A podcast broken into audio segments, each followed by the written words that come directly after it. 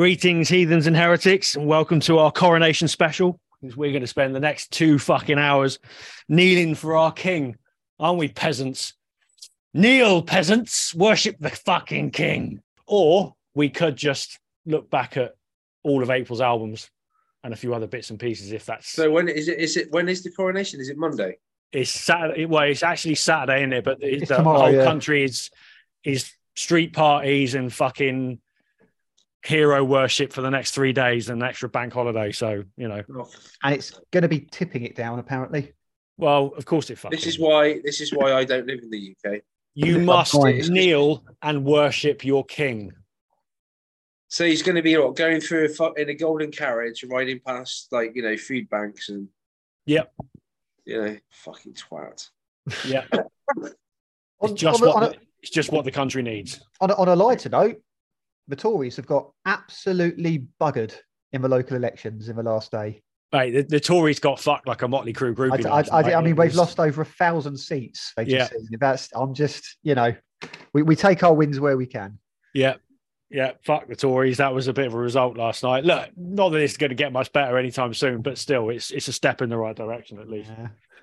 So, um, anyway, enough talking about that because it's fucking depressing. Look, all three of us are back on this podcast for I think the first time in about six weeks, isn't Yeah. it? Pretty much. Got to be in it. So, the the first order of business, and this will be the last time we talk about it in any great detail, is Padre's opinion on seventy two seasons because we've both had ours. So, it's um the man who was going to be the most difficult to please, basically. It's it's the floor's yours, mate. What did you think of it? I mean, I've I've I've been reading some of the the reviews, and uh, firstly, I'm I'm getting a bit sick and tired of these fucking YouTube content creators,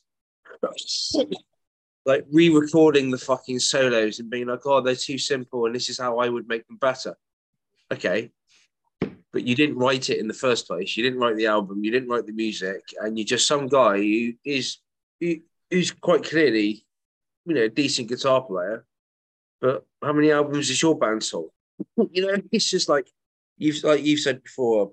A, a- Metallica fans hate Metallica kind of thing, but like it, it's all this like, oh, I don't agree with Hammett because he says like this is good sailors are simple and like oh, there's not enough arpeggios in it, and, and sweep picking isn't as easy as he thinks. And but you know, I mean, if you've these these people, these content creators, they're they're like they're in their twenties, they're in their early thirties. Like if you're Kirk Hammett, you've been doing it since you were sixteen, and of course you're going to get bored. You're going to want to do different things. And I'm sorry, I think they've earned the right to. And I mean, I saw another another review from an Australian magazine about, about fans being deeply disappointed with it. I, I I think it's I think the album is is more than satisfactory. It's there's some good stuff on there. I like sleepwalking sleepwalking through life. Um, like that bass intro. I think some of the riffs are good. I mean, but okay, it's like what what is it you're expecting? They've they've earned those first five albums bought them enough collateral.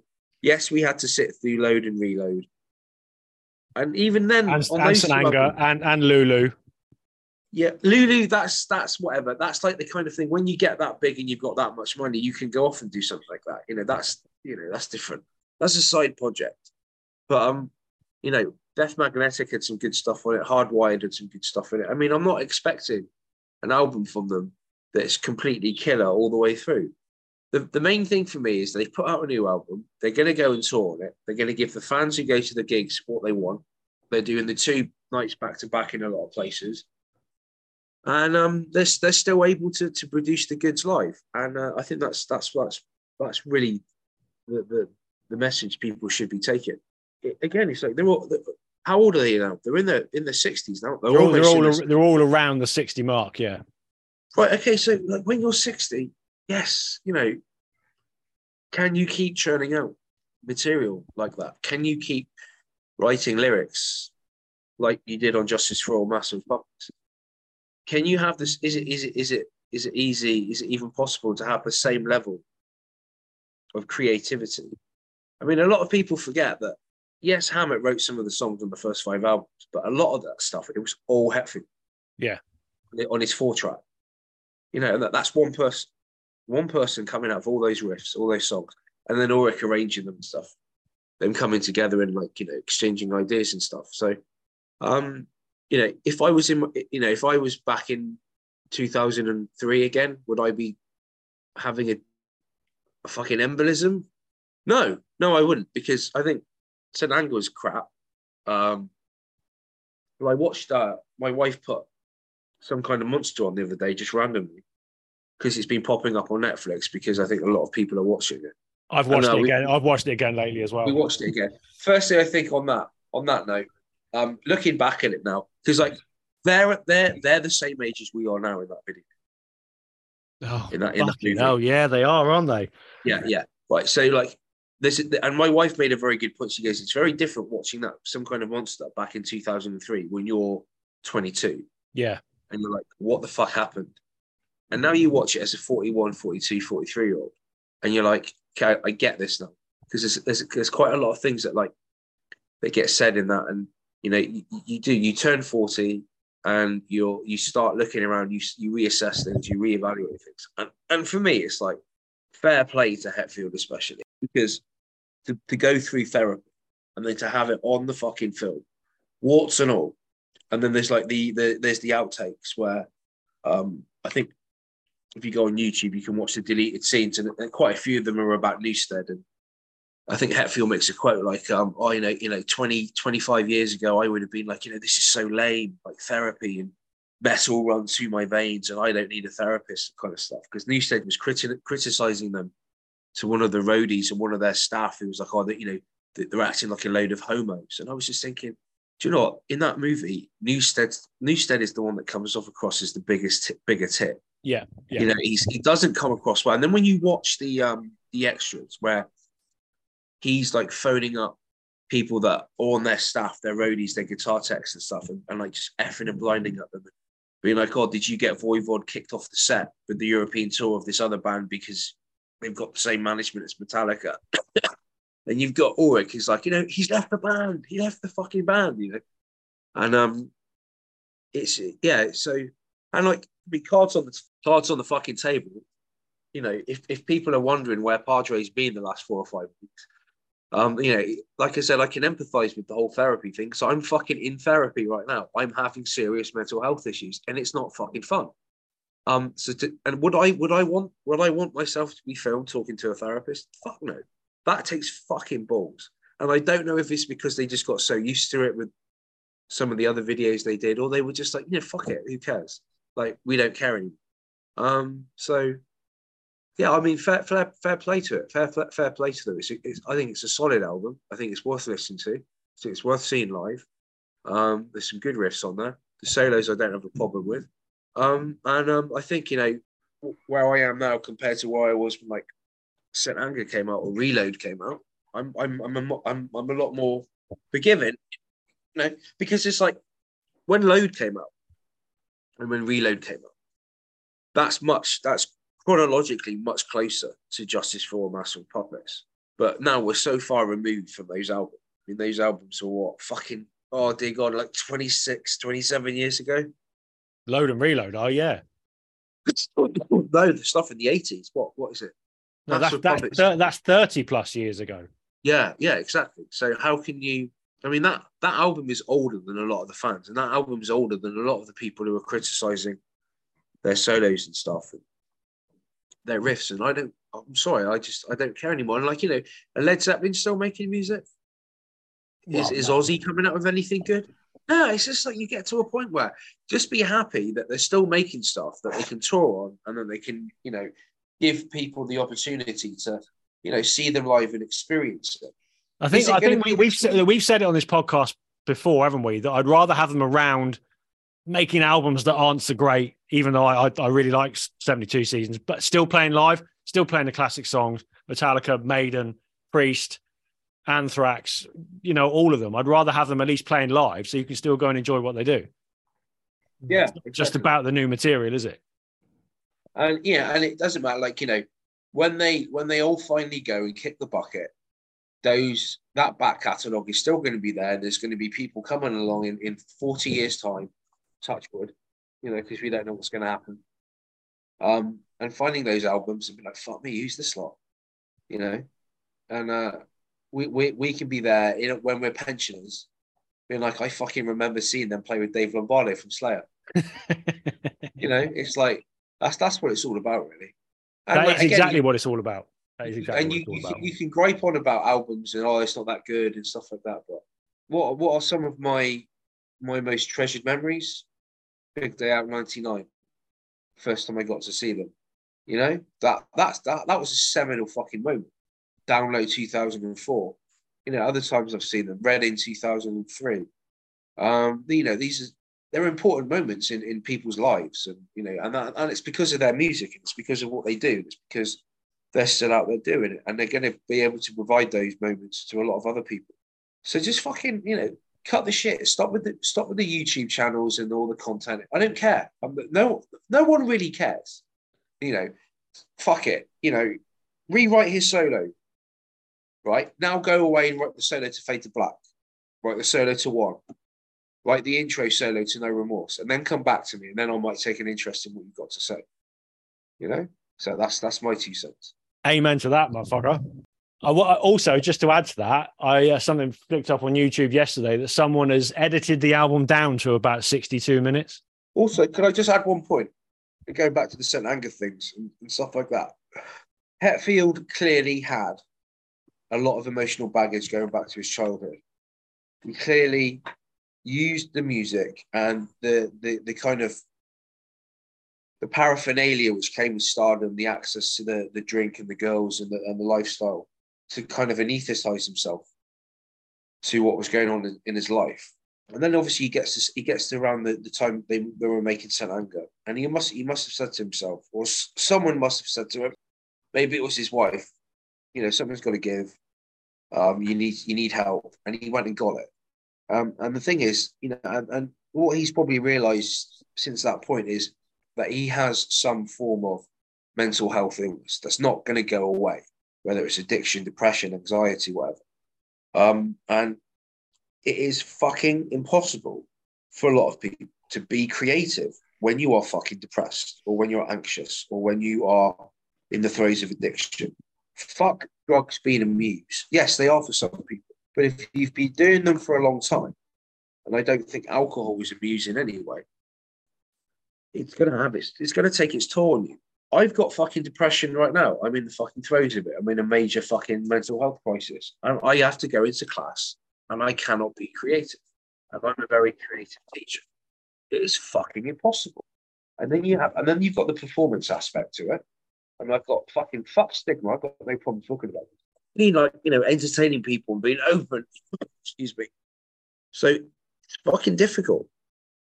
And you know, on on on the other note, if anyone's listening to this, if you've got mental health issues, fucking hit me up on Instagram. I don't mind talking to people. Fuck the stigma. Get help if you need it. Advocate for yourself.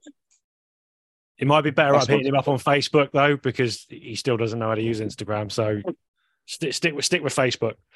But it's look, it, it's it's very frank, Padre. I mean, that's you know, and, and it's it's something that's worth talking about. And you're right about James Hetfield. It's I, I funny enough, I, I had a similar kind of feeling towards watching some kind of monster again. You're right. Twenty years later, watching it again because I haven't watched it since we first watched it all those years ago. And back then, it seemed like oh, this is a fucking joke. This is ridiculous. But now you watch it and it is completely different. It's they, they reached a point in their tenure as a band that they clearly couldn't be in a room together anymore, which is to be expected when you think about how intense their lives must have been. The touring schedules, tour, record, tour, record all the pressure from fans, media, the, the the stick around the Black Album, load, reload, all of it. It's going to take its toll on the human brain And, eventually. and, and the other thing as well is is that we'd all like to say that we wouldn't do it and we wouldn't get like that. But if you're married or you're in a long term relationship and you're out on the road for a year at a time, all the fucking sensations get thrown your way. And you can be like an absolute stoic as a rock. And then that one one time you break and maybe you hook up something. And then maybe you do it again because once you've done it, it becomes easier. But just imagine that you're not doing it because you're a bad person. Maybe you're doing it because you're lonely. Maybe you do it because you want some intimacy. Maybe you're doing it because you miss your partner. But just imagine the kind of guilt that would come with that. Yes, does it become easier? Probably. I've never cheated on anyone. I can't really speak from experience. Does it become easier? Yes. Does that level of guilt though become smaller? No, I would say it probably get it, it, will probably become crippling. And those kind of mental health stresses can turn into other bigger problems. So you've got the stress of being on the road, you've got the stress of being creative, you've got the stress of the lifestyle with the, with the, with the temptations and the drink and the drugs and the, the women and, and or the, the men if you get if you know or whatever it is your preferences that is going to take its toll and, and when you go home you're not going home to a partner and your kids where you can just switch off you're going to a hotel you're going to a hotel room and you're eating the same fucking food and then it's on to the bus and it's on to the next point. and it's people always wanting a piece of you. They want they want the autograph, they want the picture, they want to tell you about a story, they want to tell you about how like they tried learning your song on the guitar. And, and you just and even when you're in a really shit mood or you, you just want to fucking end it, you you've got to be like, yeah, yeah, that's great, yeah, yeah, it's awesome, yeah, blah blah blah blah blah. You know, and it's just like it's fucking impossible. And it, and, it, and it, to some extent, it's like that as a fucking teacher sometimes. You know, everyone wants a fucking piece of you. And you're just like, I can't be fucked to do this. But you got you, you're you're crushed by the weight of fucking responsibility because you've got, well, I'm in a pastoral role and I have to give my time and energy to these people, but I really cannot be fucked. And then you feel bad when you come out of your job because you're not being as creative as you can. And you know you're not doing the job to the best of your ability. That can have its fucking toll, yeah. And then obviously as well, there, there are parallels between between jobs. Like for example, I have to be observed and I have to listen to someone fucking rip my lesson plans apart and all this kind of stuff and tell me everything I did wrong. Well, it's like that if you release an album and the whole world goes, "Oh, what you've just done is shit." What does that feel like? What effect does that have on someone? Yeah, it's the same. It's the same as sport. It's the same as sportsmen, isn't it? Where you know a footballer yeah, performs yeah. badly and they get absolutely rips to shreds on social media. It's the same. It's the same thing. Why didn't you write Master of Puppets again? Could you? Could, you? could anyone? Would you? Would you go up to Beethoven and go, "Well, why don't you write your Ninth Symphony?" You got to realize that you know you're talking nearly 40 years between Master of Puppets and the new album, and mentally, emotionally, they could be completely different people. People completely I, I was, different. I, I was reading, I was reading like you know you get the memories thing pop up on Facebook, and like my wife was my wife did the same thing, and like, I was reading something that I posted in 2008 when I w- would have been 27 or 28, and then stuff from 2009 and stuff from 2010 and I've, I've even found stuff on an old usb i had going all the way fucking back to when i was like you know at university. And i was reading it i'm just going what the fuck? Goes i was so much fucking wittier and intelligent back like you know and I, I i couldn't come up with those kind of jokes anymore you know i mean do you remember some of the stuff i used to post on metal pigeon like the really funny technical jokes like i don't know if i've got that in me anymore and it's not because i've got more stupid it's because I, I just I don't I don't think along those lines anymore. Well, you you you, you don't. You yeah, exactly. That's the point. So if you're going to think in the same way we did 20 years ago, so if you're going to write, if you if, if you're going to write uh, Sergeant Pepper, or if you're going to write, you know, Jump 1984 by Van Halen or Master of Puppets, or any any seminal album, would you do it again 20 years later? Probably not. People overlook the fact that, and it's, it's a lot of the time it's people who aren't creative themselves that the great art it's it's like a chemical reaction it happens specifically at that time with specific ingredients you you can't repeat it you might you know yeah. some ingredients yeah. you can use again to good effect but you are not going to create the exact same chemical reaction you know th- these things are of their time and they're great because they were done at that time and represent where those people were where a per- person is you know, the fact that Metallica are capable of much better than 72 seasons, it doesn't mean we're ever going to get that again because we've already had that. We shouldn't yeah. really need it yeah. again. It's, you know, th- that expectation, it's, it's unfair in some ways because you can't. It's one of the one analogy I, I heard about living life the other day was was cars you know, what's the maximum speed a car, the average car can travel at? 150 miles an hour? Yeah, probably exactly. Like 150 miles an hour. That is a car at their best, fast and you know, fast. But it's not designed to go 150 miles per hour all the time. No. You hit, you do that very, very, very occasionally, and or, or almost never because the laws don't allow you to. The fact that you can do that doesn't mean you should be doing that all the time or many times. And it's like life. We're not supposed to be working at our best at all times. It's our best for a reason. It's supposed to happen here and there. We're supposed to be living our lives. At You- a You're right. But the problem optimum. is, the problem is, you you people expect the best all the time. Yeah. So you, you've always got that. How many times have you heard? Well, you know, we're looking for people that you know, where it's more than a job. It's a Fuck off. life. It's it, yeah, yeah. Yeah. You, you you gave me a contract, and I'm fulfilling what you want in that contract. And I I I, I fully accept the argument that there is also the kind of unwritten social contract where you kind of agree that yes, I'm going to turn out, I'm going to. I'm going to be. I'm going to be on time. I'm going, I'm going to try to do the job to the best of my ability, and I'm going to, you know, do this, this, and this. And I'm going to be compassionate and empathetic, and you know, all the, all those other kind of like soft skills that you might use in multiple kinds of jobs. But also, there's a responsibility on behalf of the employer to enable to, to create the environment necessary for you to be able to reach those levels, right? And again, and then not, not also have the expectation that you're going to reach those levels all the fucking time, unless unless they are specifically laid out in writing and non-ambiguous, right? So, is it a case of people need to cut artists some slack and be like, we're not expecting this all the time. We just want an album that we can sit there and tap our foot along to.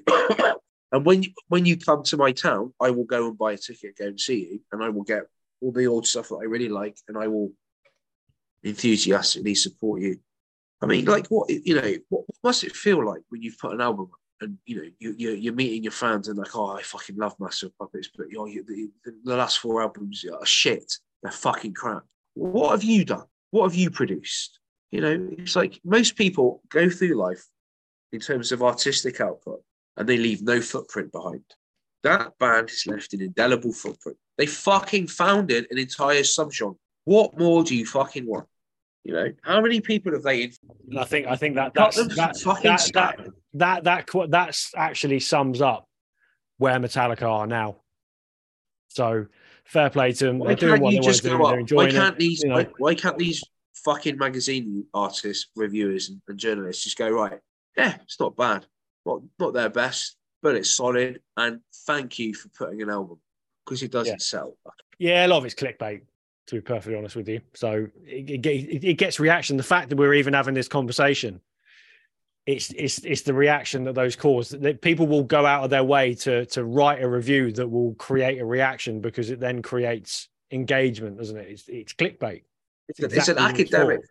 It's an academic activity. It's like it's like Yeah, doing a media studies or English lit, and you've got to review a book and you've got to find the, the, the flaws in it, or you've got to analyze it.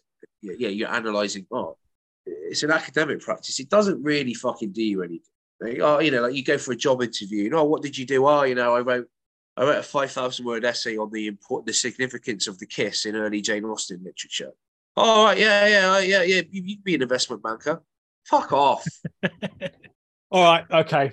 All right. Shall we um shall we move this on a little bit? Um that was uh cathartic. Welcome back, by the way. It's good to have you back. It's been a while. Um let's, let's look back at April then, first and foremost, and uh, let's start things off with talking about laser shooting dinosaurs. And uh, gonna, I'm going to hand this over to the voice of reason because, yeah, it's, this is all yours.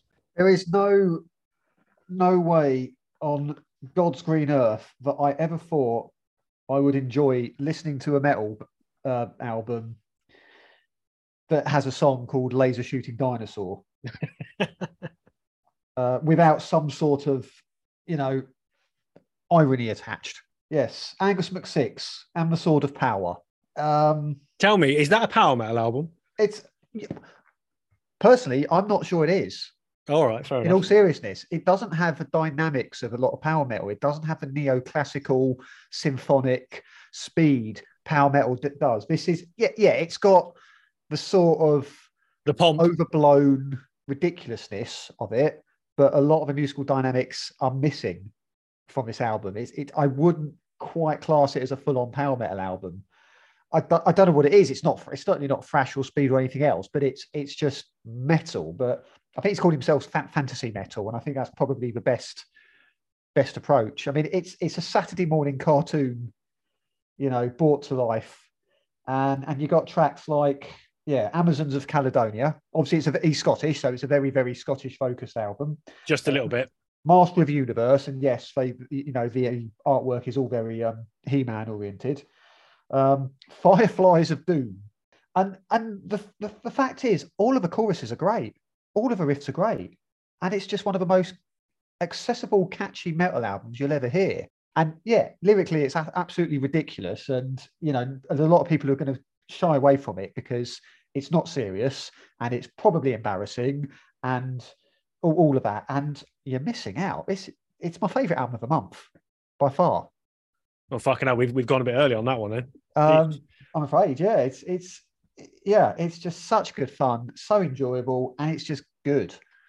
It's really good at what it does, and I think it's it's done, it's done like absolute big bucks in Germany already. I think it's like top five album, full stop. Oh, fucking yeah, Germany, Germany, Sweden, countries like that would lap this up. yeah, Yeah, hundred percent. It's no, I, I I really enjoyed it. I, I wouldn't say I enjoyed it as much as you clearly have, but um, the first song I had uh, heard was Sixcaliber, which has got this this just this great huge call to arms kind of chorus, and you know the rest of the album didn't give me the same, you know, injection of fun as that particular song. But when I heard Laser Shooting Dinosaur, as we've discussed and as we've already put out on social media, um, we need to hereby start the campaign that that is next year's UK Eurovision entry. yeah, It'd be perfect. yeah. And, it, and it, might- it might actually give us a little bit of credibility in the, at the same time. We, we- we need we need to you know you know what we like a Eurovision. We always take it seriously, but sort of not seriously. And you know, I mean, we loosened up last year, and Sam Ryder the song was pretty good. Um, and then now we don't want to win it again, obviously, because we don't want to host it again. But No, it costs too much money. but it's just what We've you got know, a coronation to pay for. Just for once, do do do a Lordi, do a you know something ridiculous. Well, Yeah. Why not? We just Yeah. Yeah. So after after next week's Eurovision, I'm gonna I'm gonna start putting this out every fucking week if necessary, wha- whatever happens. But uh, it's, it's it's a lot of fun and fair play to him with the whole shit that went on with Gloryhammer, and he's gone on, he's done this, and he has gone fucking balls deep with this. There's no messing, straight to the point. It's exactly clearly exactly what he wanted to do. So good fun. yeah Children of the Reptile, Heavy is the Head, came out on April the 7th. Um, I stumbled across this band a little bit before the release. It dropped a couple of singles, and um, I, I realized just good old no frills retro heavy metal, and it is there's a lot of that out at the moment. But you know, I, I liked it. It's very, it's quite Saxon esque. It's just good songs, big choruses. Um, Burner, there's a ballad on it. Um, Fear the Old Blood, I think it's called, if I remember rightly now. That, that is a real sort of slow burn, a bit like Fade to Black, that kind of thing, and ends up in this this big kind of not quite a crescendo, but a, a big old old school heavy metal sort of second half. And again, it's it's just it's just all the right ingredients in the right place. Good songs, good riffs, good vocals, not reinventing the wheel by any stretch of the imagination, but and you really enjoyed this as well, didn't you? yeah yeah. I mean, there's there's a significant NWOBHM uh, vibe to this Oh, album. yeah, definitely. definitely. But they've got a very um, they got a distinctive sort of melodic, a melodic, melodic, melodic approach Yes. to it, um, and a and a, vi- a youthful vitality, uh, Yeah. which feels very modern, very fresh. Um, and I think that you know, combined with that old school approach, it's it, it just stood out for me quite a lot this month overall. I think the songs are good. I'm not. I don't. I don't think it's a classic by any means, but No, no, no. yeah, no. It, it's just got a bit more to it. I think it just it's just how how it all blends together. Um, it's it's one that's going to you know I- I'll I'll be listening to this often throughout the year. I think, and, and I think it will you know sink in gradually quite well. they got the potential to grow as a band as well. At the end of the day, this is you know a debut album proper, um, and you know who knows where they could go with it. When you can, there's there's so many hooks throughout the album that they, if they can carry that on and just hone the songwriting, I think the next album could be, you know, could be a real winner. Yeah, And you know, never heard of them before. It just clocked on a random. I think it was on um, the full NWO THM YouTube feed oh stumbled yeah, you got that. that. I think the song the song was Burner, I think. Um, yeah, really, really good. So if anybody's into that kind of thing, you know, go and check it out because it's good. it feels It's- yeah. I think basic comparison. It feels a bit like Haunt, but with a bit more bit more firmness. Yeah, yeah. It, it, a bit like the um the the Blind Oath album last month. It's it's kind of got a similar kind of approach. It's just Yeah, hairs on your chest kind of heavy metal. It's just that kind of thing. I've got plenty of those already. um, but uh, yeah, a little less, a little less metal and a little more hardcore. Um, the new Jesus Piece album dropped this month as well. Um, fuck me, that's so angry, just so fucking angry. I mean, they they are an angry band anyway, but they've they've kind of stepped it up a level on this one, and I think this could be one of the strongest hardcore albums of the year.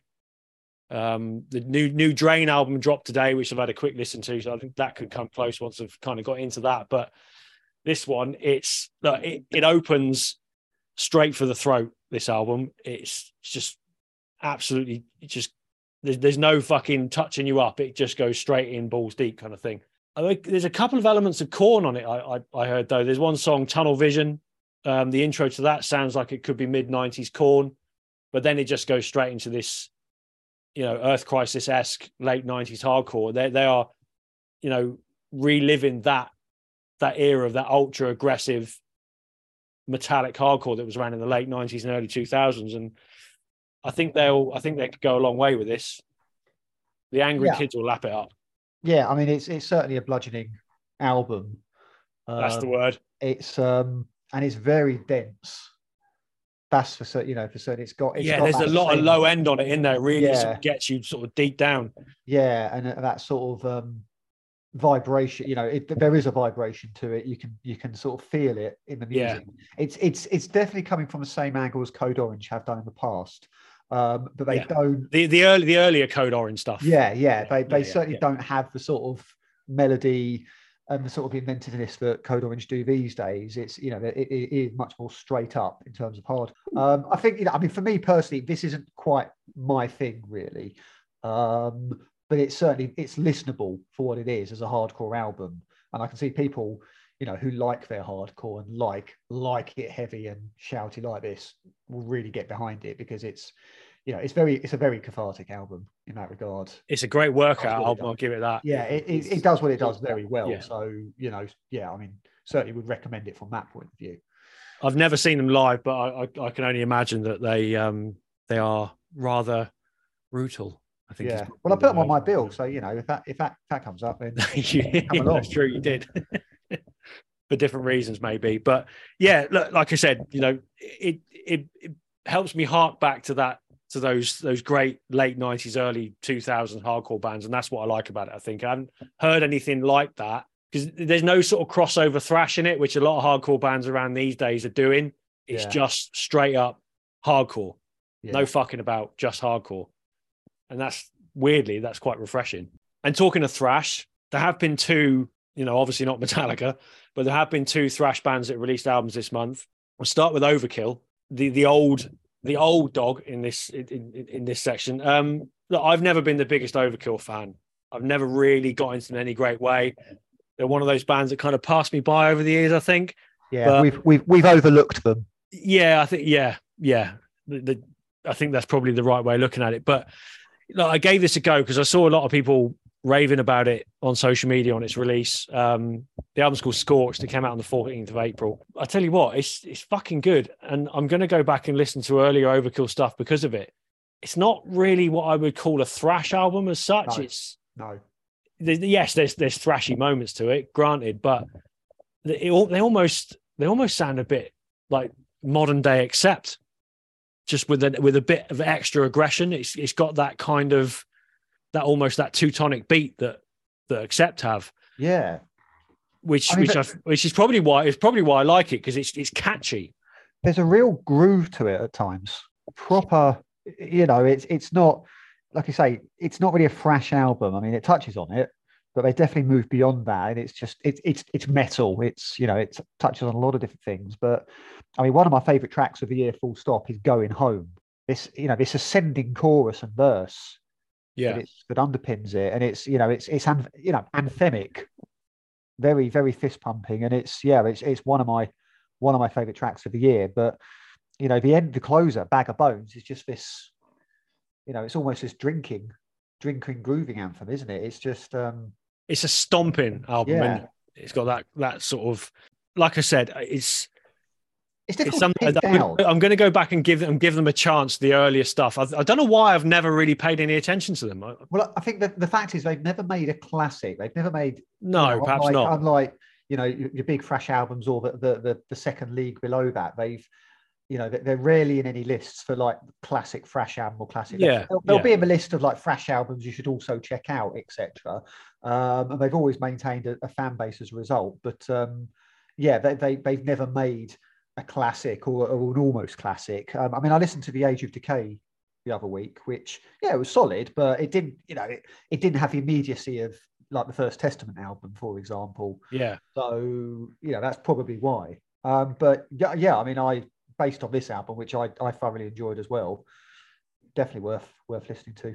the standout song for me is, is called Fever, which actually starts off as, a bit of a ballad, got a bit of a, Yeah. a, a new wave of British heavy metal feel to it, and then it just goes into this proper stomping anthem, and it's it's got a great bluesy riff, bluesy riff kind of halfway through it, and that's what kind of made me take sit up and take notice, and then go back and listen to the rest of the album again, and yeah, I, I, I'm surprised, I've, I've really enjoyed it, so maybe maybe yeah maybe I'll enjoy early stuff just as much, but they've been getting a, a, a lot of a lot of great press on this album as well. Yeah, It's, it's gone down really well. Just so happens that it came out the same month as the new Metallica album, so obviously comparisons are going to get made, aren't they? I think, I think it was the same day actually, wasn't it? Actually, I think it was, yeah, yeah. So it's like, oh well, you know, at least someone's still doing thrash metal this month. Yeah. Yeah. Well, well, no, they're not.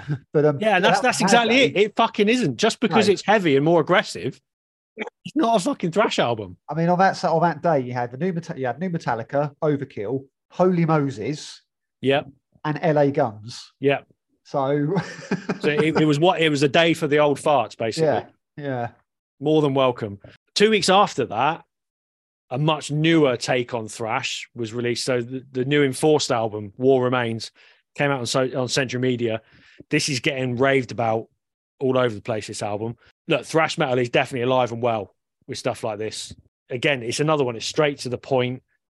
It's thrash metal. Yeah, there might be a little bit of hardcore crossover in there, few riffs here and there, but it is just thrash metal in the same way that Power Trip do thrash metal. Ultra aggressive, fast. There's plenty of Slayer on it. Mercy Killing Fields, I think it's called, starts off like a mid-pace kind of Slayer track, and then just goes full on, full on fucking thrash. And I think in a year where nu metal seems to be having a bit of a renaissance, which I'm seeing way too much of, just great to have these bands just doing just doing fucking thrash metal thrash fucking metal and and it's there's no nonsense with it it's just thrash yeah. And I think that kind of uh, sort of um maybe underpins what kind of didn't grab me about it. You know, I think the, the, the comparison with Power Trip's interesting because I think Power Trip what didn't initially grab me, but um, when they, they clicked, they did. But you know, they've got that heaviness, they've got that brutality and that sort of real sledgehammer approach. I mean, enforced approach is a bit more a bit more hardcore, but the guitar sounds a lot more fuzzy, a lot more buzzing kind Yeah, of thing, a lot yeah. more cutting, whatnot. It's it's not sledgehammer like like certain thrash bands are. That's kind of what I like from my thrash. Um, I mean, it- it's interesting because a lot of the artwork is very grey, isn't it? There's yeah the, yeah the previous album was all yeah was all And great yeah And I think overall that's kind of a vibe I get from them, to be honest. And I, I know I'm probably going to be one of the outliers in that regard. But you know, you know, unlike your, your municipal wastes of the worlds, there, there's a there's yeah, there's a sort of middling grayness to them. And I think the, the songs themselves don't really stick out for me. They're, they're they're quite competent at what they do, absolutely, but I'm not really getting anything memorable. Um, and despite my best efforts, I can't, I honestly can't really get into this band at all. Um, i think what what was a what was a better and look don't get me wrong i really enjoyed the enforced album but i think what was what was a better thrash release this month and padre i think you'll like this lot as well was was acidara echoes of the ancients it was an ep four track ep um it is a bit more crossovery yeah. thrash I, I, I listen. I, I did so. I did listen to the uh, Enforced album. what did you think of it Yeah, it's good. I, there's some really good riffs on that. Um, I like the guitar tone. I like the production as well. Um, I haven't listened to it. I've listened to it like a song here and a song there. I haven't like sat down and listened to the all the way through. It, I, I I like it. It's definitely um like you said, there's some really good, like chunky, groovy riffs on there, and um, the, the riffs. Are, I'm sorry, the, the the vocals are good as well. So um, so yeah, no, it's just. I mean, I would definitely say go and go and check it out. I, I, I need to go listen to it all the way through, but yeah, I, I liked it. It's just definitely. Um, I've, I don't really know much about the band, so uh, just it was a nice surprise, you know. Well, they, they they don't have a massive profile, certainly in the UK, to be fair. But I think that there's been enough fuss about this album that they probably will. But yeah, like I'm, I'm saying, Acidara, Echoes of the Ancients, this four track EP. Padre, you will like this. So Yeah. go away, listen to this. They're from Wales. Um, he's good old crossover thrash, as he's quite popular at the minute. You know, a good dose of hardcore, properly aggressive vocals. Big potential, this band. Yeah. This this was better. This was better than the Enforced album for me. Yeah, I mean, this this is up much more much more up my alley. They've got you know they've got the sort of 80s kind of look to them, you know, Yeah. their artwork, but they've got that epic feel um, Yeah. that you know Metallica did in, back in the day and whatnot, and and you know Megadeth and Slayer did at times, and you know there's a lot of technical musicianship there and whatnot, but it's it's heavy. It's it's heavy. It's sledgehammer heavy at times, and yeah, this this I think this could be one of the EPs of the year. Yeah, I, I agree. I, they they dropped one song off it um, a couple of months back, which which was really promising. The the EP they released before had kind of touches of this, but it, it was a little bit more hardcore focus. Whereas this, they have gone more down the thrash angle. And yeah, boys, Acidara, I think they're they're definitely ones to watch, and you know they they deserve a lot of credit for, for that for that release. Let's have some more. Let's have a full length album. Let's have some live shows, and let's let's see what they're all about. That's enough of thrash anyway, because it's all too angry and aggressive. We're all too old for all that. Things a bit more retro. Um, my album of the month. Well, actually, that's that's kind of split between two, but this is definitely one of them. Um, Bloodstar, first sighting. Hmm. Uh, you you brought up this this one track on the album that was released before it, Cold Moon, I think it was. Old and Moon, yeah. yeah, it's got a very sort of seventies heart feel, isn't it? So that got got me interested straight away. The album's dropped, fucking love it, and I think this it's gone straight in the the album of the year list, which is growing all the time. Look, it is very retro, very seventies, seventies hard rock. There's there's you know plenty of blues in there, female vocals, the majority of it. Like it's just brilliant, just a collection of great, great songs. It's so hooky. Yeah. Can't get enough of it. I mean, people say like it's classic heavy metal, which I, I, I don't quite agree with. I think, yeah, it's got a. If, if we're talking classic heavy metal, we're talking more seventies. Oh of heavy yeah, metal. Definitely you know, it's- seventies. It's, not. It's sort of pre new album. It's not very very eighties in feel. It's it's got that sort of seventies uh, earthy vibe to it. But Yeah. we we really need to talk about the vocalist. Um, Yeah. I, I'm terrible. I Amazing. haven't sort of checked out the name yet. So if we we have, but her vocals are stunning. Yeah. And whenever she opens her mouth, it's just it's like you know it's it's it feels like more than an instrument. It's it's a you know it, it feels like a sort of clarion call. It's just it- I mean it adds it probably maybe makes the um, album better than it actually is. I think it's good, but I think if the vocals were maybe less powerful, I think it would be like, yeah, this is a good album. But it just elevates the whole thing to something much more, yeah, much, much more impactful. And they're, they're definitely the best vocals I've heard this year on an album. Yeah, they are. They are. They are stunning. Absolutely stunning. And yeah, I've obviously I've made the comparisons to 70s Heart because of, but that's kind of what it reminds me of. But it's much, oh yeah, I mean, it, it, it's it's a good Yeah. album and it needs to be listened to, you know, just for the vocals if, if you're honest. The the the the what the highlight song in it for me is called "Going Home." It's it's it's the long. I think it's the longest song on the album. It's about six and a half minutes, and it kind of builds and builds and builds. It's got this this just amazing guitar solo towards the end of it, and it, it's it's a proper it's a proper sort of hairs on the back of your neck kind of album. This, and you're right, it, it is the vocals. It's just an additional instrument. I think it just gives it an entire new dynamic. There's a lot of these kind of bands around, this sort of classic 70s style heavy metal with female vocals, very bluesy. But this is like Ruby the Hatchet last year, which was my album of the year in 2022. This has got a very similar feel to it. And I just just love the atmosphere, love the songs. It's going to be up there at the end of the year. It's oh, you know, I didn't make a note of this, which is terrible. But there's a there's a track on it where she shares the vocals Yes, there is. Yeah, yeah, Uh, and it's that and that dynamic plays off. Yeah. And again, it's again, yeah, he he's got solid vocals, but when she comes in, it's just like, whoa, yeah. Yeah. Uh, I don't know what the song is, but it just reinforces how how amazing she is. Yeah, go and go and check it out. Bloodstore, Bloodstar, Bloodstar. sorry, Bloodstar. First sighting came out on the twenty first on Shadow Kingdom Records. There's some nice vinyl knocking about as well, which is already winged its way to me. So, yeah, there's some of that. Equally retro, Margarita Witch Cult. Not only no, look, I, I know you know this didn't grab you so much, but not only is that one of the best band names I've heard in recent years. Um, this is another one I love. It's, it's much more Sabbathy. This it's a lot heavier, a lot more fuzzy. Um, Really fuzzy. and yeah. very, very fuzzy. And look, they're from Birmingham, so they're from the home of it all. You know, there's a lot of witch on this. The Witch Finder comes and Be My Witch, two great songs.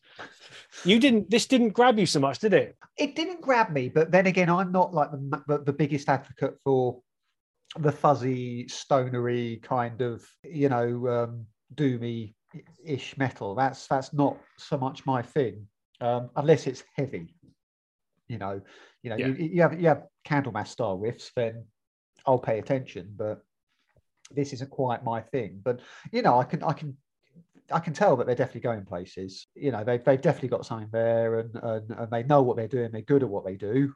I, I just think it just comes down to a, a, matter of taste, really. And it's it's just not my thing, really. Yeah, yeah. yeah. Um, No, I, I, I get that. It, it is like you said. It is very fuzzy. They're a three piece, so obviously you've got a lot of reliance on on the bass, which Yeah. gives it that extra kind of low end groove.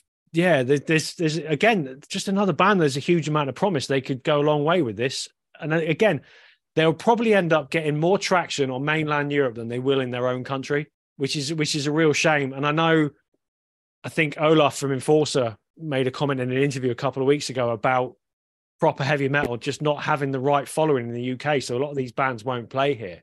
Mm. And a band like this, I think, are going to be in a similar boat. Even though they're from Birmingham, they're going to end up having more luck in mainland Europe. Yeah. I don't know. I don't know. Was they didn't really sound very British to me. There was nothing about them sort of maybe you know, made them distinctive from like what you could identify where they come from or There's a little bit of a deep South America kind of yeah. doomy do feel to it, like granted. But yeah, I, I- I do. I just think with all the festivals there are on mainland Europe, you know, even stuff like Keep It True, that's that's where they're going to end up, I think, and and they'll probably do quite well. So yeah, and and it is a great name for a band, Margarita Witch Cult, fucking great. Yeah. um, they're playing Desert Fest tonight as well. I think for anybody who's uh, in Oh, yeah. town to celebrate the coronation and get a bit of fuzz as well. So yeah, Skin Her, Heartstruck. This was an interesting one. It's very 80s hard rock, Dokken kind of. No, I'll let you take this because this was something you were looking forward to, wasn't it? So, Yeah, yeah. well, The, the um, the advanced the advanced track was called "You're Next."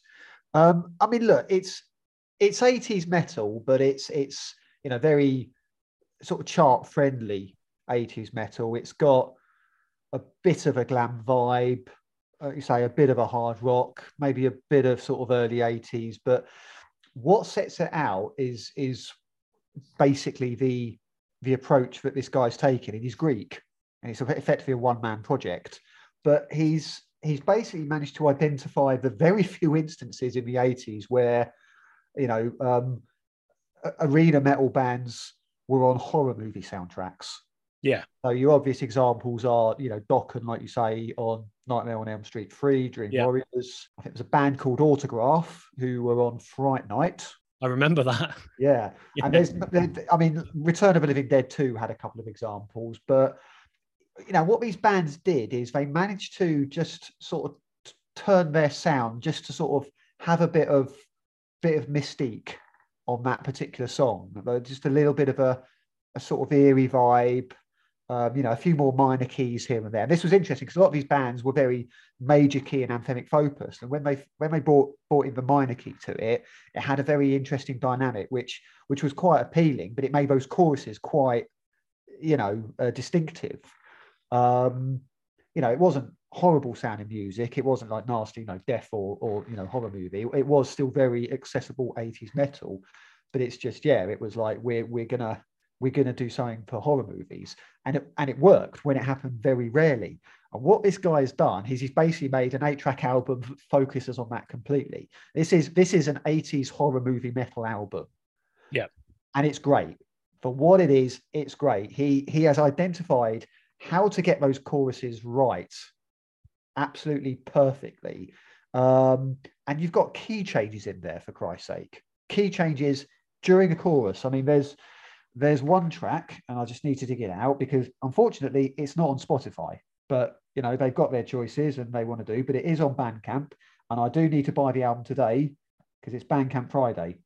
Um yeah, there's a track called Interstellar, Interstellar Love Hysteria. And yeah. the key Yeah. change in the middle of that chorus is fucking unreal. it's- I can't. It's, it's just like, yeah, it, it- it's just one of those where you just think, oh wow, when I got to that song, I've gone back and listened to it yeah, like, without just gone back and listened to it two or three more times. That chorus is just fucking brilliant. It's absolute gold. it's sublime. It's and it's it's one of my favorites of the year. It is, but but yeah, the, the, the you are next that it opens up with. It's it's just a distinctive chorus. It's you know obviously the Yeah. slasher thing going on. You got tracks like Night Cull, uh, Dance with the Dead. You got a sort of ballady thing at closer at Josephine, and yeah, I mean it's yeah 40 40 uh, sorry eight tracks. I think just under forty minutes. And it's yeah, I mean, I've not seen enough people talk about this album, but I think No, not at all. it will be enjoyed. It will be just enjoyed a lot more if people knew about it. And I think maybe the lack of Spotify uh, is is a thing because I think people just go to it with ease. But um, yeah, I mean, it's it's just the fact that he's basically just gone for a very specific thing which no one else is doing, and he's just he's nailed it. I mean, the verses aren't quite so good, but a lot of the time with those kind of those kind of songs, the verses were always a bit low key. It's almost like Yeah. they're sort of building up to a you know a horror movie moment with that chorus. But yeah, I, I this this needs to be listened to a lot more.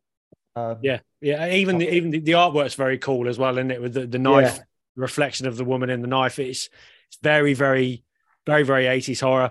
Um, one song that stood out for me was a song called "He Sees You," which is mostly instrumental. It could be a fucking Carpenter Brut track.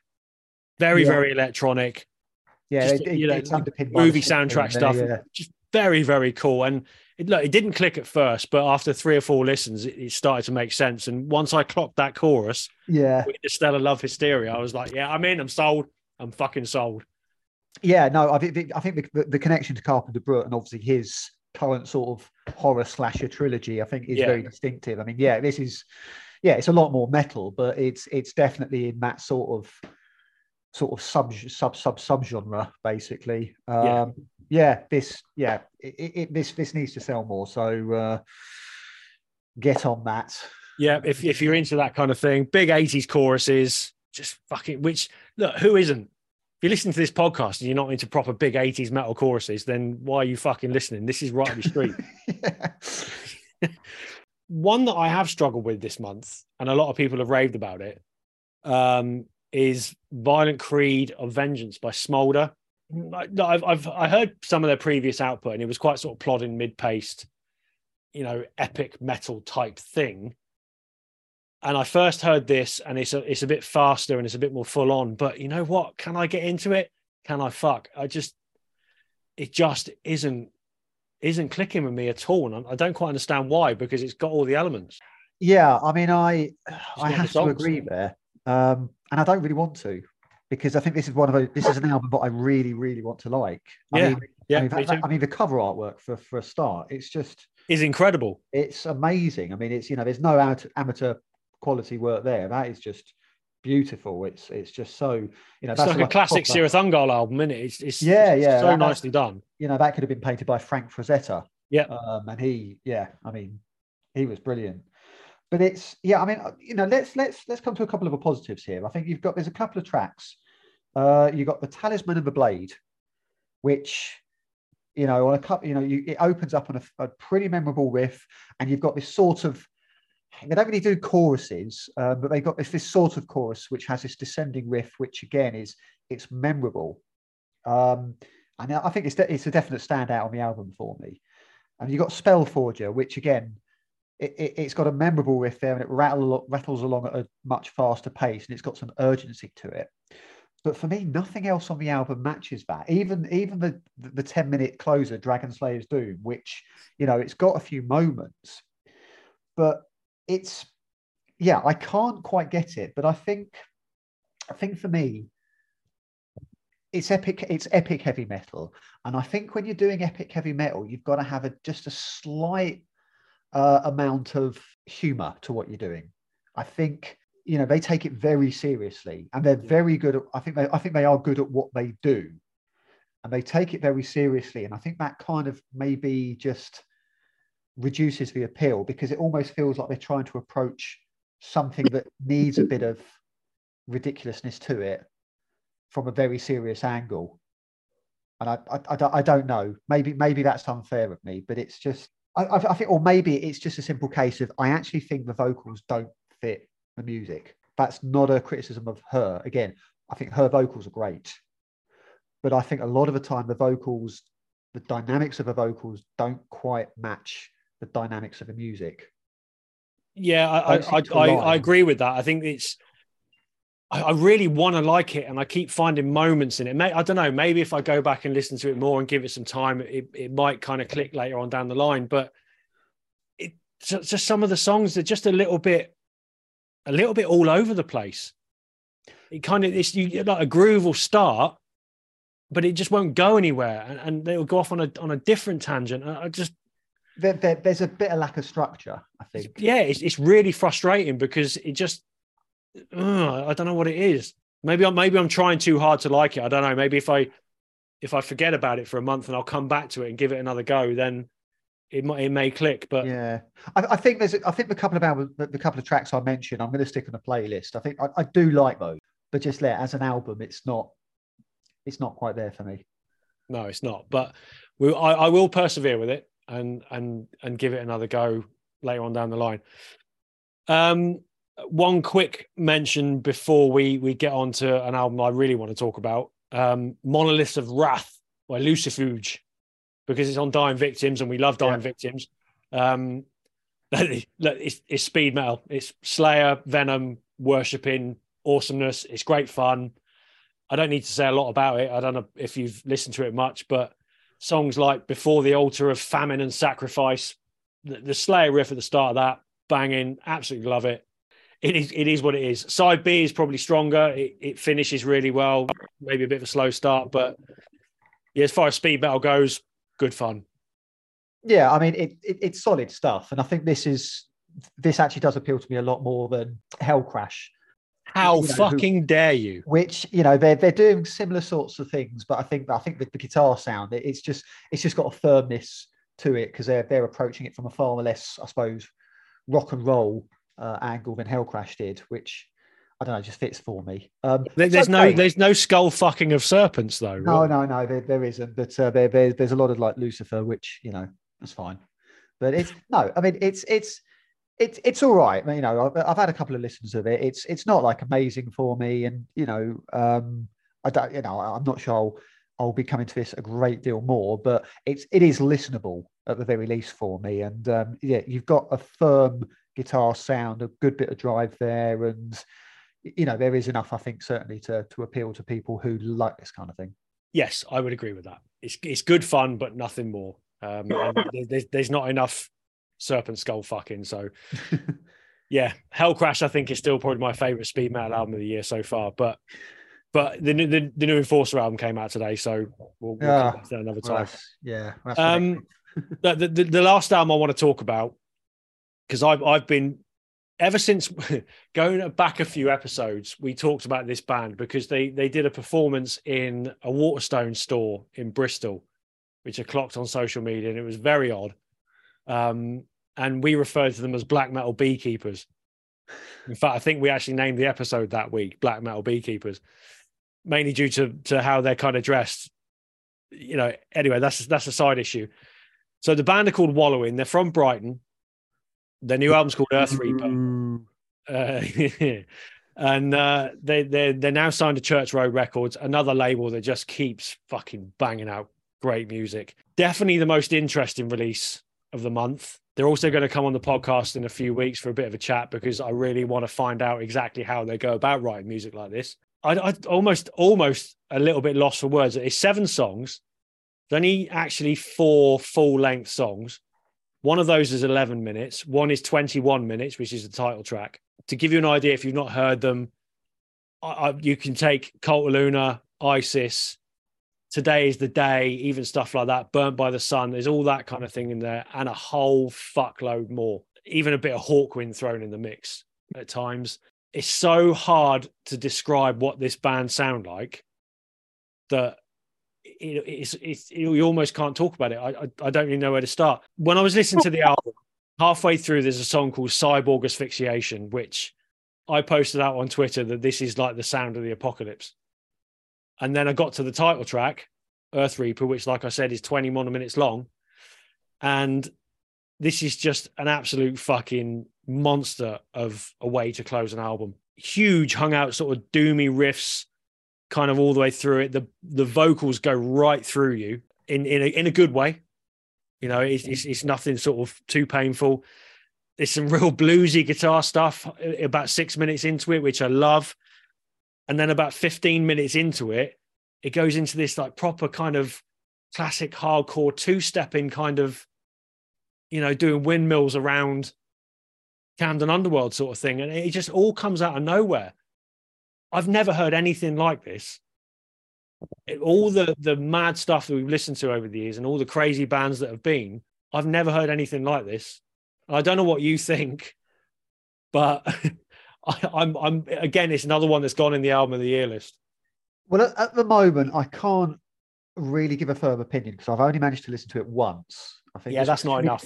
Everything going on with me at the moment and all the all the other albums i i yeah. Something like this i need to give attention to and at the moment Definitely. i can't give it my full attention with with with other nonsense going on. But I, I want to.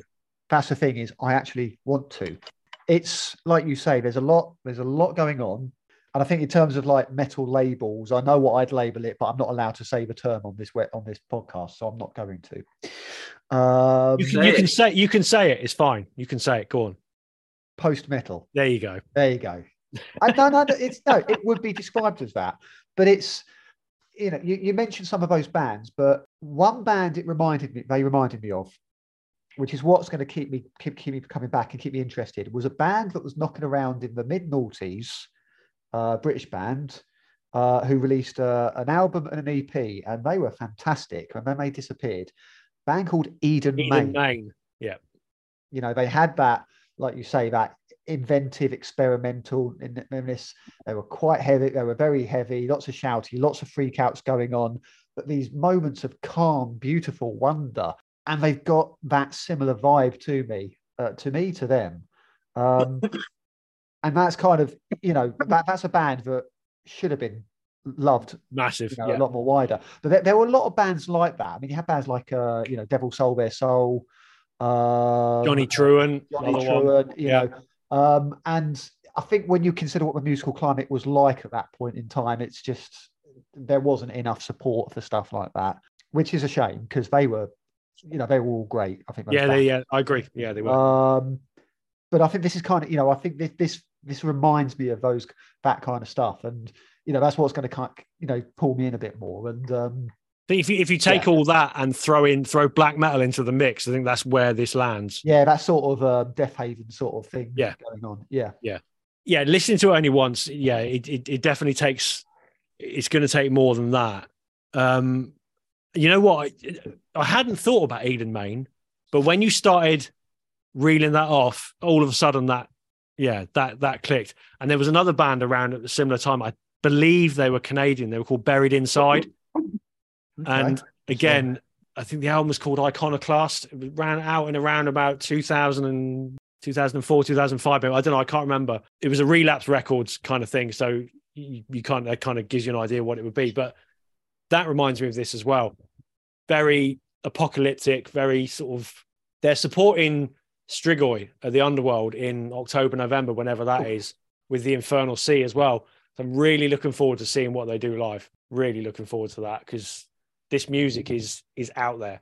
I just Yeah. want them to go and play this full 44 minutes, to be honest, because all the like I said, there's there's four proper tracks and then kind of three interludes, but it all it all works. It all goes in as a sequence. They're not individual tracks.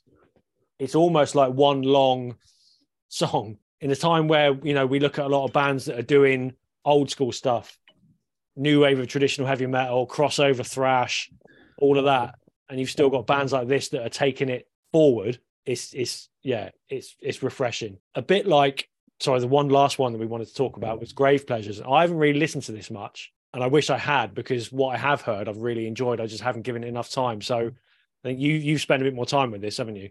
I have, yeah, and I've I've made a point of doing so because this is a, yeah, so this is a, a, a basically a Finnish post-punk band. They've got a British singer, Matt, Matt McNerney, um, who guest starred on Carpenter Brut's uh, previous album, Which track was he on? Whoever Beast. Oh fuck me. Okay. Same chap, yeah. I know. Okay. Didn't even click. Didn't even click, but did, did, did some digging for today, and yeah, it's like, oh, okay, um, yeah. So they're they're a, a Finnish slash British post-punk outfit um, on Century Media. So you know, it's a bit of a bit of a weird fit, but Yeah. we'll go with it. Um, and the album's called Plagueboys. Um, now, yeah, I saw some positive um, positive words being said about this band, and I'd never heard of them before. Um, and to begin with, I I wasn't sure, and I, you know, I, I like my post punk. I like that sort of Yeah, this is your bag, isn't it?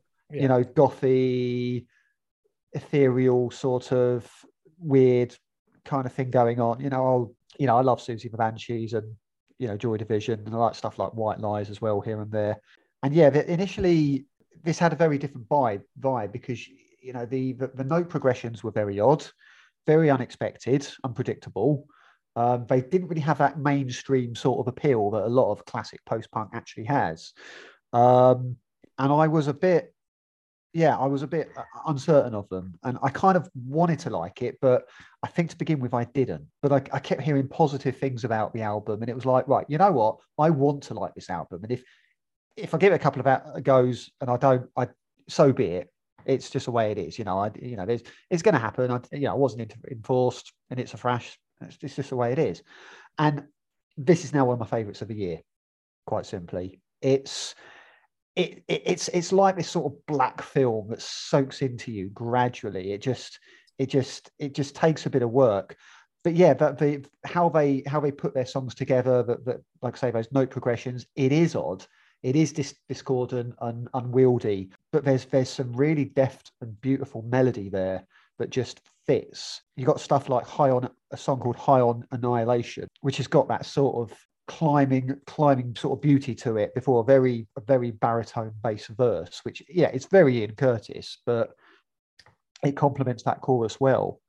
And then you've got stuff like society of spectres which is a lot more driven but it, it you know it it it comes across like white lies just with a bit more bit more urgency to it.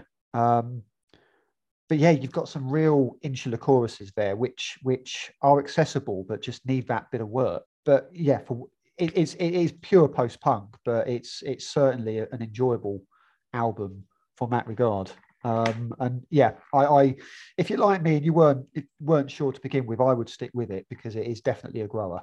That's But where I it- sit at the minute. It Yeah, I- clicks. I, I kind of like the sound of it and the, the general kind of vibe, but I, I, I just didn't give it enough time. So I that hearing that I, I I will go back and give it a bit of a proper listen, give it a bit of a car listen, so I can kind of focus on it and and see where it goes from there. I'm I'm fussy with this kind of music. Some Yeah. I do like, but a lot of it I don't. So, but I feel like it, I think feel like it needs to be given the time. yeah, no, I, no, I definitely one of my favourites of the month. And like you say, you know, this is this is a little bit of a curveball for Century Media. It's not the sort of thing Mm. you'd necessarily expect them to to release. So Yeah, you know that in itself makes it interesting but um yeah i'll go back and give it another go. The april was april was a solid month. Um a couple of absolute bangers but not quite as strong as march. But there's my album of the year list is now up to about 16 17 i think. I haven't quite started tabulating it yet, but it's I, I do need to.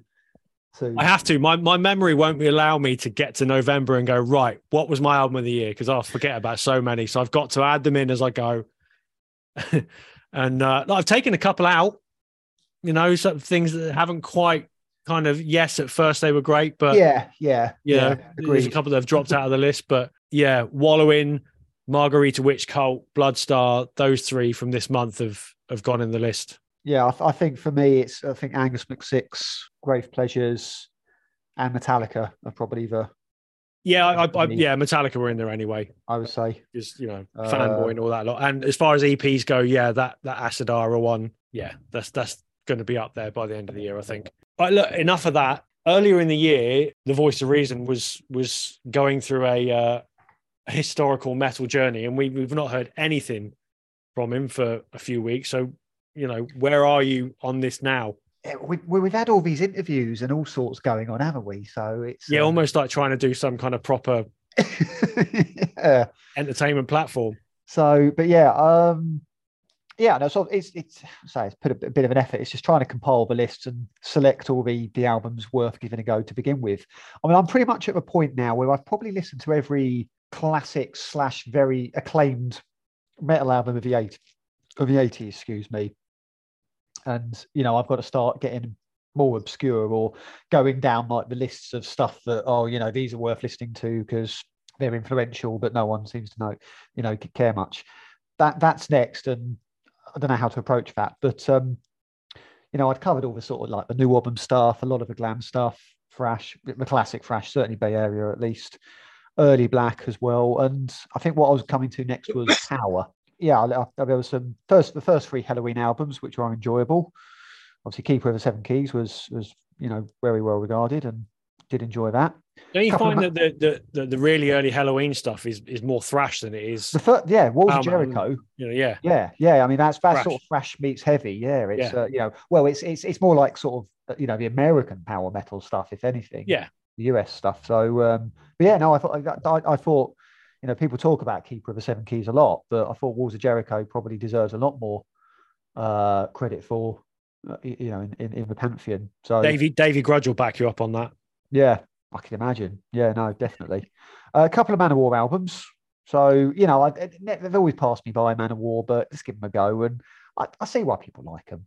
You know, they're daft and they're enjoyable. And They didn't said, I've been- pass you by, they slipped by, covered in oil. Yeah, yeah. I mean, I've been digging Megaton Sword, so you know, maybe I should probably give them give them a bit more of a go. But um, What era of Manowar are you at? but I'm still it's still at 80s. Yeah, I mean, I'm not I'm not going to listen to Manowar post 92 for for reasons, but um, Yeah.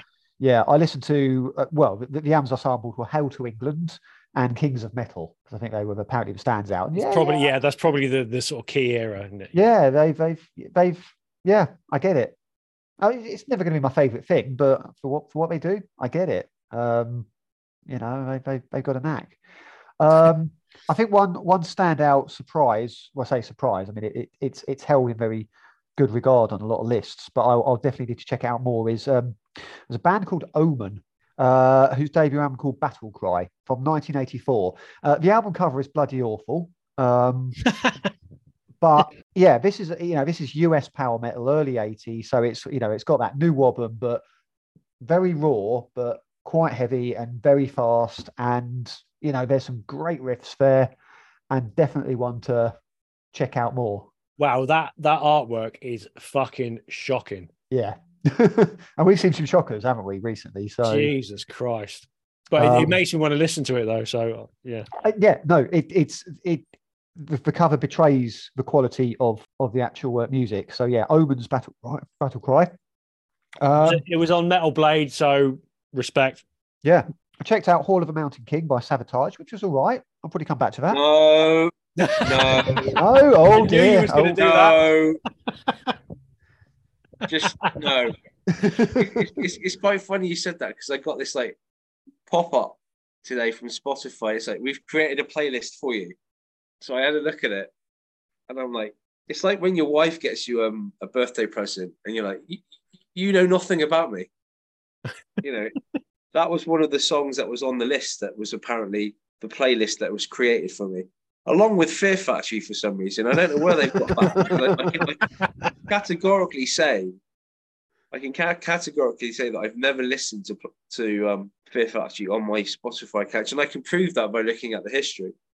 But um, yeah, just uh, But you have listened to Savatage. not on. No, no. This not. This is the stupid thing. None of the songs that were recommended to me I've ever listened to on Spotify. I don't. It was like looking at like what I've usually listened to. Savatage are a band that I came across at like university, and I was like, oh my god, like you know, they they play classical music on the guitar.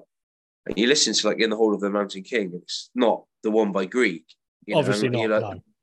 That's just a waste. I mean, it's a, it's a waste of a good title for a Well, song. well, but they do. They do cover that track. They just don't call it Hall of a Mountain King. Yeah. Yeah, bizarre. So yeah, it's, it's a very different take, but they they are an acquired taste, let's say. Yeah, yeah.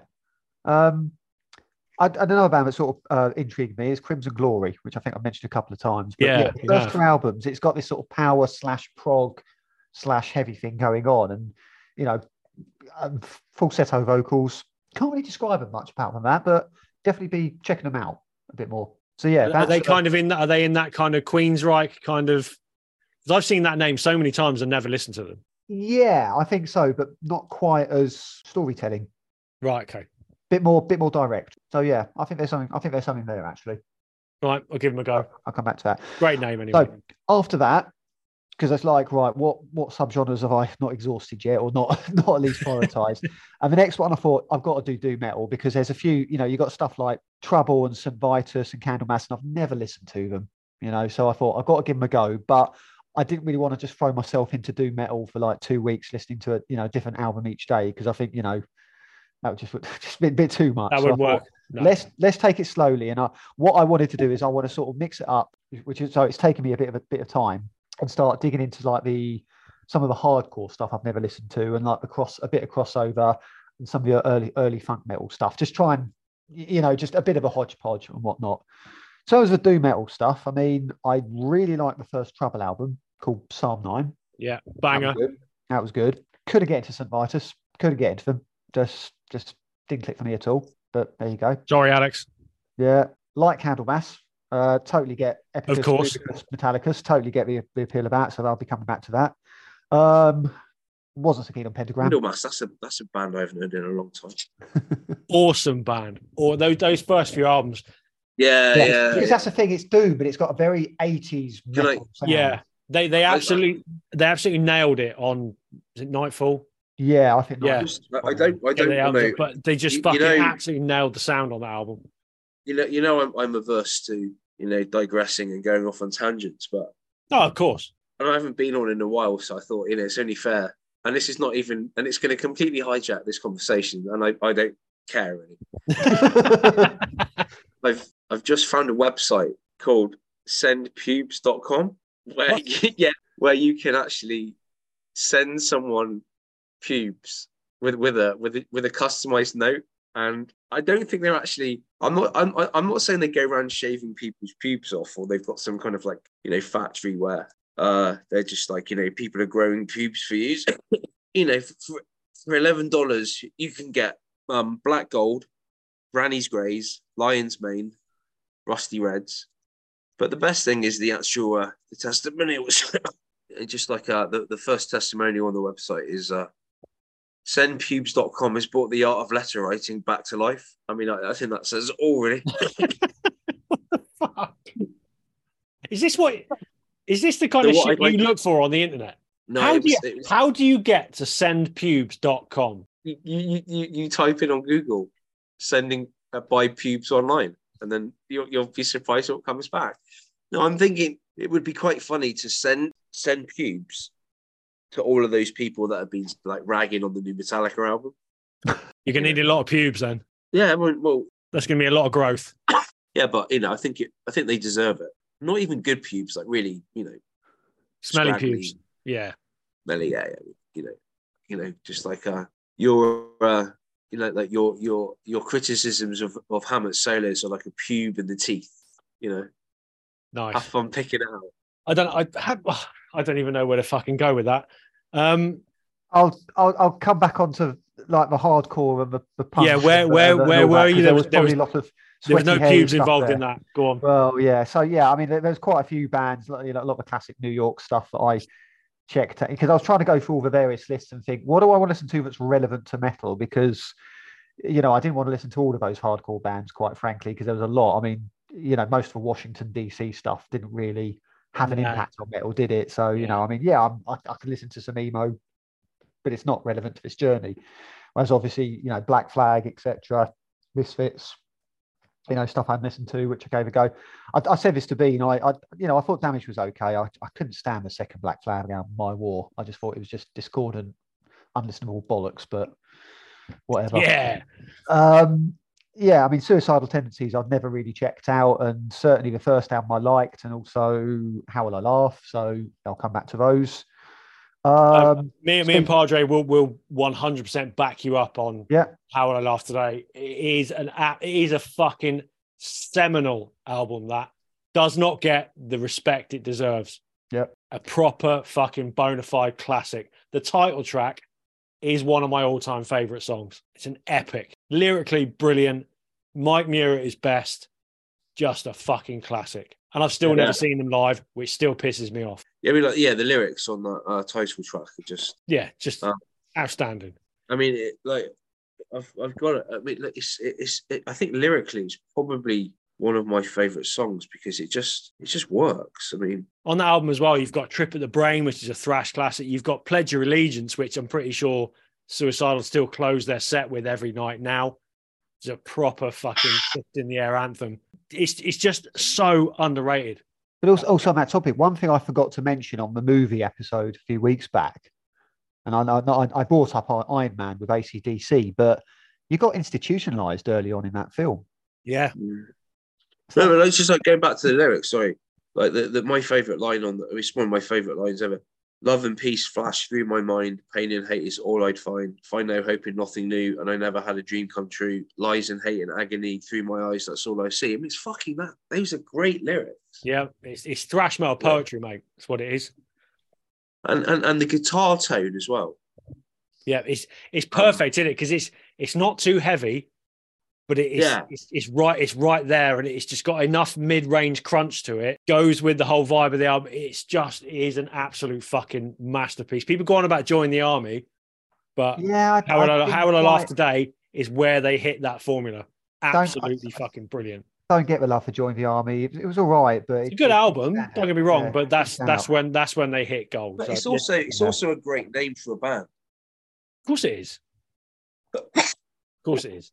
Anyways, sorry to sorry to hijack, but yeah, Yeah. had to be said. Um, yeah, so like I say, there was a few. There was a few bands. I mean, I listened to DRI, Cro Mags, Agnostic Front. It, it was all right. A lot of it didn't really grab me. Um, but uh, I mean, I liked. I never checked them out. Storm Troop, Stormtroopers of Death. Speak English or Die. That was good. great album. yeah, great, great fun. good. Game Over by Nuclear Assault. Another great album. That was good. Yeah. Again, underrated. Um, Death Angel, an interesting one because I really liked the first album, The Ultraviolence, When they were kids. and I thought the follow-up, uh, Frolic Through the Park, was bloody awful. Yes, I agree with that. I know, The just I think the first one was so good, they were never going to be able to follow that up. Yeah, it's just yeah, interesting one that, and I I, I, I will give the third album a go because I think they they you know stopped for a few years after that, but yeah, that was that was a bizarre combination, but um, The album they released a year or so ago, a couple of years ago, is is, is really worth a listen as well. So yeah, okay. yeah, decent. Um, yeah, I mean, I, I checked out all of the Bad Brains '80s album, which okay, fair play, but not my thing. In fact, I, if anything, that last album where, where they went a bit living color probably appealed to me more. Uh, quickness, but yeah, I like I like living color, vivid. That was good. Tried Fishbone, bit Nah. out there for me. I think, yeah. Um, that's like I say, I think that's pretty. Excuse me, that's pretty much it. Um, I'm at that point now where what I want to do is just because I'm a bit bit busy the next month trying to avoid being homeless uh, is i'm going to probably dip into the albums that i've you know enjoyed over the journey most and actually just like start listening to them properly and trying to absorb them properly rather than just listen to them once and say that's great. Um, so I'll, I'll indulge in Well, I think if if you're going to do that, the first two Candlemass albums are definitely where you you, you definitely need to get Epicus, Metallicus. and yeah i mean i will i will come back to those but certainly just I, faultless doom metal. Yeah. And but what, what what am I going to do when I take it back up? Yeah, there's still some thrash stuff. There's there's still a lot of like more obscure thrash album that's that's on the best lists and all that. You know, some of the German stuff, etc. So I will I will start going through those lists and just trying to get them off and just give them a go. Uh, but then there's still some obscure US power metal stuff that I want to check out. I've I've, I've curated a few playlists, etc. But what I don't want to do is I don't want to focus on the 80s too much now. I kind of want to just dip back in here and there because I want to get onto the 90s Yeah, and I want to and I want to kick off industrial and groove. Yeah, and that's something you know, industrial stuff is something we haven't really talked about that much on on this podcast, and that whole you know we obviously did three full episodes on the 90s because it's a it's, it's a, a hugely important time for us as 40 somethings it was our formative years as metal fans but industrial and that is something we haven't really No, touched on all that much so that'll be that'll be interesting Yeah, but there- there's no what- industry left, mate. It all got shipped out to China. Ah, yeah. I mean, like I say, obviously I'll revisit Ministry and Nine Inch Nails and the stuff for like, but there's this. I've identified the albums by the likes of like KMFDM and Young Gods. yeah you know the obscure stuff um that that you know is re- re- well regarded but wasn't big but uh yeah i'll that'll be uh, in a couple of months once i've sorted my stuff out all right look forward to coming back to that. But It's, yeah. uh, it's- Just gonna just gonna find him like sleeping on a park bench listening to industrial. All, you'll I be, mean, all you'll be able to hear is the is the german d beat of Laibach in the background. Oh christ i mean but seriously the amount you know one of my favorite albums this year is is the banishment and that you know that is just yeah it really is. It's- giving me a it's taste for rebirth of industrial yeah. I, I, I, I just I, I- I need to reiterate this because I've been saying this like for the last month, and I've been saying this that's actually for the last ten or fifteen years, and like this this joke has been like long, long in germination, long coming to fruition. Tomorrow, when they crown Charles, when they put the crown on his head, they will play Zadok the Priest by George Friedrich Handel, which happens to be the Champions League. song that the Champions League thing was sampled on. I and I guarantee you, um, if if anyone hears this, please hit us up on social media. I'm waiting for the top for the point where someone somewhere in a room goes, "Why are they playing the Champions League thing?" It is going to happen. of course I've it been, is I've been predicting this for the last 25, no, longer, 20, 20 years. And also, also, you know, like they've got to cover him in like the holy oil stuff. Well, firstly, they're getting the oil from Waitrose, and they've they've gone with like the Calabrian chili infused oil. And rather than the Archbishop of Canterbury, it will be a trio of, of Britain's finest celebrity chefs. Because you know, it's not really anointing; it's more like a marinade. Um, and joey DeMaio from manowar well you you you you, that you, that would be much better. You know, you want to talk tv moments tomorrow uh which you know by the time this this episode goes out would have been gone is going to be liverpool versus brentford or whoever they're playing on saturday evening at 5.30 which is on the telly because they're going to play god save the they're king going to play god before- save the king on there and yeah. it's like fuck off. yeah at, Li- at Liverpool, I'm, I'm I'm going into the pub for a swift half just to watch that because that's going to be that's going to be amazing to see that that reception. Did you did you did you um did you see the video of the Celtic fans? yeah, I mean, like, no one in Wales and Scotland is going to give a shit. Not many people in England give a shit either, to be honest. Apart from all you sad cunts, which I know obviously are not listening to this podcast, but fuck it, I'm going to shout at you anyway. All you sad cunts who have spent this week camping outside Buckingham Palace for this event, take a fucking look at yourselves. Whoever the fuck you are, it's not cool. It's not good. This is everything that is wrong with this fucking country. and they're all People still will spend excusing five nights camping outside a big house in fucking London because some jug-eared cunt is getting a hat put on his head. and they're all still excusing Prince Andrew. They probably Oh. fucking are. They're all still saying, "Oh well, you know that's not so much of a problem, but Prince Harry definitely is, and Meghan, de- you know, no, you, you lost me. You- How you're not- dare Prince Harry marry a black woman? How not gonna fucking convince me of dare that you? attitude. Yeah, you fucking. It's just it just absolutely disgusts me. Uh, But I'm going to stop there because this will get out of hand and, and we'll probably end up getting. But, taken but like, what Spotify. what though? What what um? If if- if we were to pick our own playlist for the coronation, what would we pick? I Oh mean, my you got to start God. with number one, King Nothing. yeah, Uh, El- Electric maybe- Crown Testament be another one in Yeah, there. Fucking uh, Friday Le- cunt. uh, Motorhead, Hail to the King. yeah, Uh, what else is there? I, I'm, King, I'm not. Diamond. King Diamond would have to be in there somewhere. No, if it, you know what, if this was King Diamond's coronation, then yes, I will happily sit and watch the BBC's coverage of it, hundred percent. But sadly, it's not. So, fuck the king. Let's just worship Rob Halford because that's way more important. But before we quickly before we go, I want to have a quick shout out for Warbringer and Hellripper last Saturday night in London at the Dome.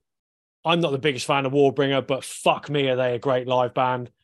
And Hellripper, just awesome. 45 minutes of balls out, fucking speed metal brilliance. Absolutely smashed it. His drummer, who also drums in Vacuous, is one of the fucking one of the greatest drummers I think I've ever seen. Absolutely incredible. Great gig, great night. Hellripper's coming back to London in October at the Black Heart, 150 capacity venue. That's going to be an absolute killer fucking show. That is Yeah. absolutely brilliant. One thing I will say, play two songs off of the new album, and hearing it all played live, you can see what progress he's made as a songwriter. Because those two songs, he played Goat Vomit Nightmare and the Nuckelavee, the step on from the previous stuff, which is great, but straight up speed metal to what he's doing on this album. If he continues that, he's got a massive future. Absolutely massive future. Yeah. You know, Yeah, I mean, like I Hellripper say, going yeah, to go a long way, I think. the gap here, like I say, some of the stuff off the off the new album is it's so epic and so distinctive, and Yeah. it's, it's just got you know the songwriting now is you know is brilliant there. So yeah, yeah, yeah. he- he's got it nailed. And I'm hoping when he does this headline show in London in October, that we'll get you know more songs off the new album, particularly the title track I want to hear. Yeah, but overall, just you know, Warbringer had an hour, Hellripper had 45 minutes. Quick shout out to to Fobitor or Phobator, whatever they they they're called, the first band on, who were really really cool. But those two bands, brilliant. And Tufnell Park Dome, I haven't been there for about 20 years. Forgot what a great venue it is. I've, Brilliant. I've never been. Fucking yeah. No. long, long time ago. So great night. Um, and thanks to James for the photos and everything as well. And a shout out to Nigel Savage as well. Nice to meet you. I think that's about it, isn't it, for this week? We've waffled on enough. I don't know. I don't think there's anything else to cover. No, probably not. So uh, we'll be back Cool. next week with more of the same. Um, fuck knows what, but hopefully we'll uh, we'll manage to do a couple of weeks run together. It's uh, it's good to be back. I think it's been it's been too long that the three of us have been apart, so it's good to be back. Yeah. I'm, I, I, I have actually decided that I will be buying some pubes from that website. Oh my Um, fucking god! I'm, I'm, I'm, I've already, I'm going to put them on someone's desk at work. And on that note, we will see you next week. Cheers for listening.